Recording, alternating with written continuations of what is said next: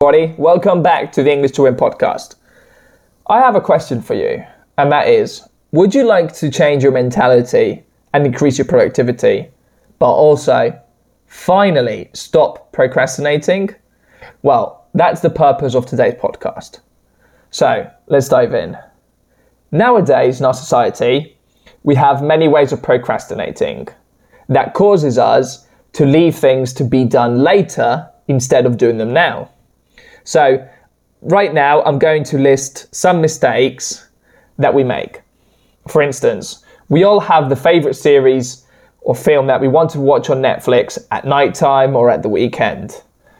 And what happens that we end up binge watching at the weekends and we don't get anything done for the week. So, after that, we have our phone, which is a fantastic tool, but at the same time goes against us due to the fact that companies, well, especially the tech companies, have the interest to keep us engaged on their apps, consuming their content. But nevertheless, the biggest problem that the phone causes are the notifications, which distracts us and puts off our productivity for another moment. And this plays a psychological effect, making us think that our notification is far more important than attending our, our work needs or essays that we need that we need to get done for a deadline. So, if you have these problems, I'm going to give you a bunch of methods to cure your procrastination. So, in first place, we have eat the frog. If you're not familiar with this expression, it comes from Mark Twain, who is a self development writer, and he once said that eat a live frog first and the first thing in the morning, and nothing worse will happen to you for the rest of the day. Well, imagine if you had to eat a frog every day for breakfast. That's quite disgusting, isn't it? Well, if you don't want to eat the frog, which is normal, the first day you will have one frog and you won't eat it. Okay? So imagine if you do this the next day. By the end of the second day, you will have two frogs to eat. So just think for a moment. If you did this every day of the month, by the end of the month, you will have 30 frogs to eat. Which we don't want that, yeah? I don't think nobody wants to eat 30 frogs. Anyway, still, probably, I'm not a nutritionist, but they're probably full of protein and rich in vitamins. However, that's a topic that will be discussed in another podcast. Well, getting back to the topic. In other words, what eating the frog means is that just do it. Eat the big frog, and then you won't have to worry about anything by the end of the day. Okay?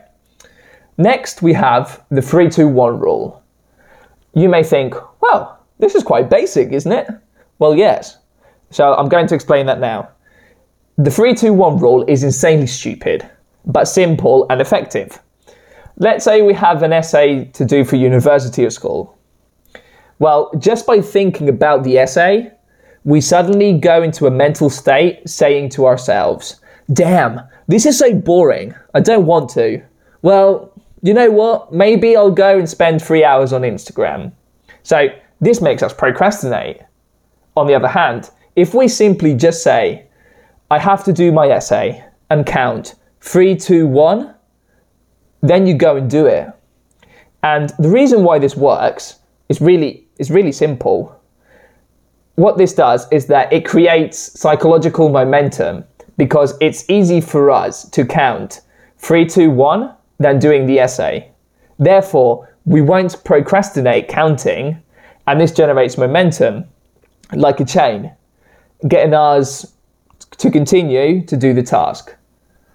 Then, in third place, we have the To Do Something Principle by Mark Manson, which again, if you don't know who he is, he is another self development writer.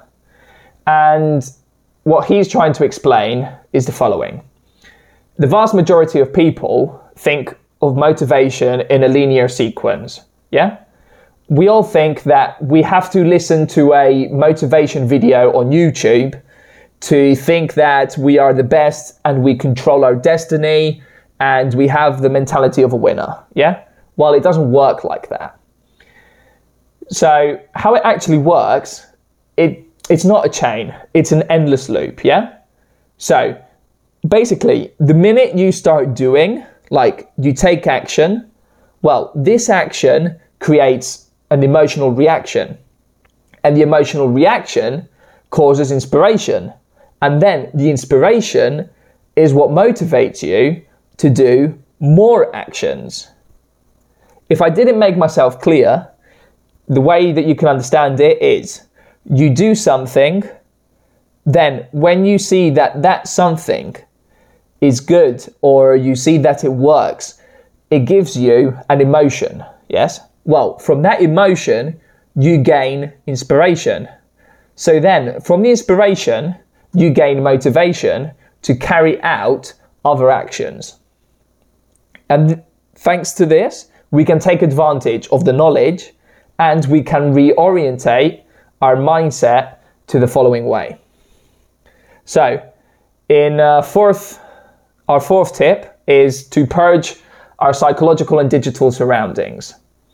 When it comes to focusing on a task or sitting in front of a computer to write an essay or an email or prepare any meetings for the week, um, when we sit down, we we look around our environment. Yeah. Let's say, for example, on our desk we have a mug, we have some food, we have our phone, and we have some stress ball, for example.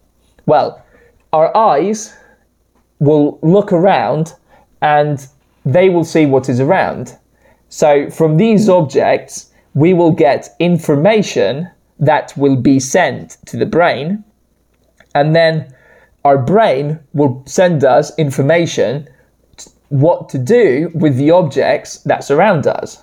So, for example, with the mug, we may probably think, our brain may probably say, well, why don't you go and get a coffee? Okay, yeah, I love coffee. But what the problem is, is that I don't want the coffee. I want to concentrate and do my work.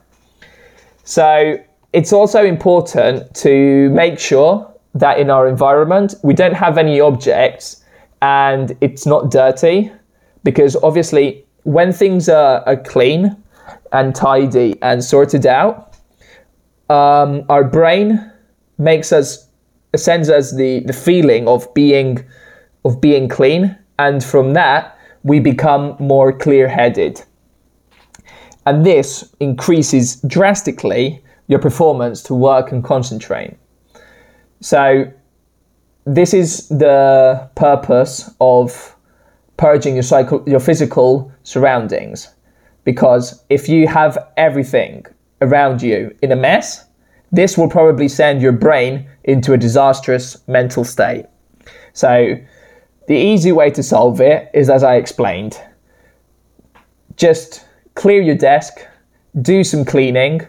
If you have to do some hoovering or mopping the floor or setting up some type of fragrance to give your your environment a good smell all of that will help you. So then um, moving on to digital surroundings not to forget that in this day and age we are all surrounded constantly by technological devices. For example our phones our smartwatches tablets laptops many others so when we are writing an email or we're preparing meetings or coding or searching resources for our work, we're trying to be productive, right? And this requires an intense focus for several hours. However, there is a big problem, and that is our phone. For example, if we have our phone in our pocket, the minute it buzzes because we receive a notification from Instagram because someone liked our post or simply someone sent us a message, then we will pull out our phone out of the pocket and we will think, oh, okay, well, I'll probably send this message. And then that breaks our productivity. And we don't want that to happen. So it's also very important to organize how we have our device that is necessary to keep next to us in case of emergency, but we have to organize it in a way that it doesn't disturb us while we are working on our productivity. And this is easy to solve. On our phones, well, nowadays, every phone on its software has a mode which is called Do Not Disturb, which cancels every notification sound arriving to your to you. So this means that you will have the notification for after, but it won't interrupt your productivity. Then, finally, we have staring at something for 60 seconds. You may think that this is quite stupid. Well, for me, this worked the very first time I tried it, and I would say that this is one of the best on the list.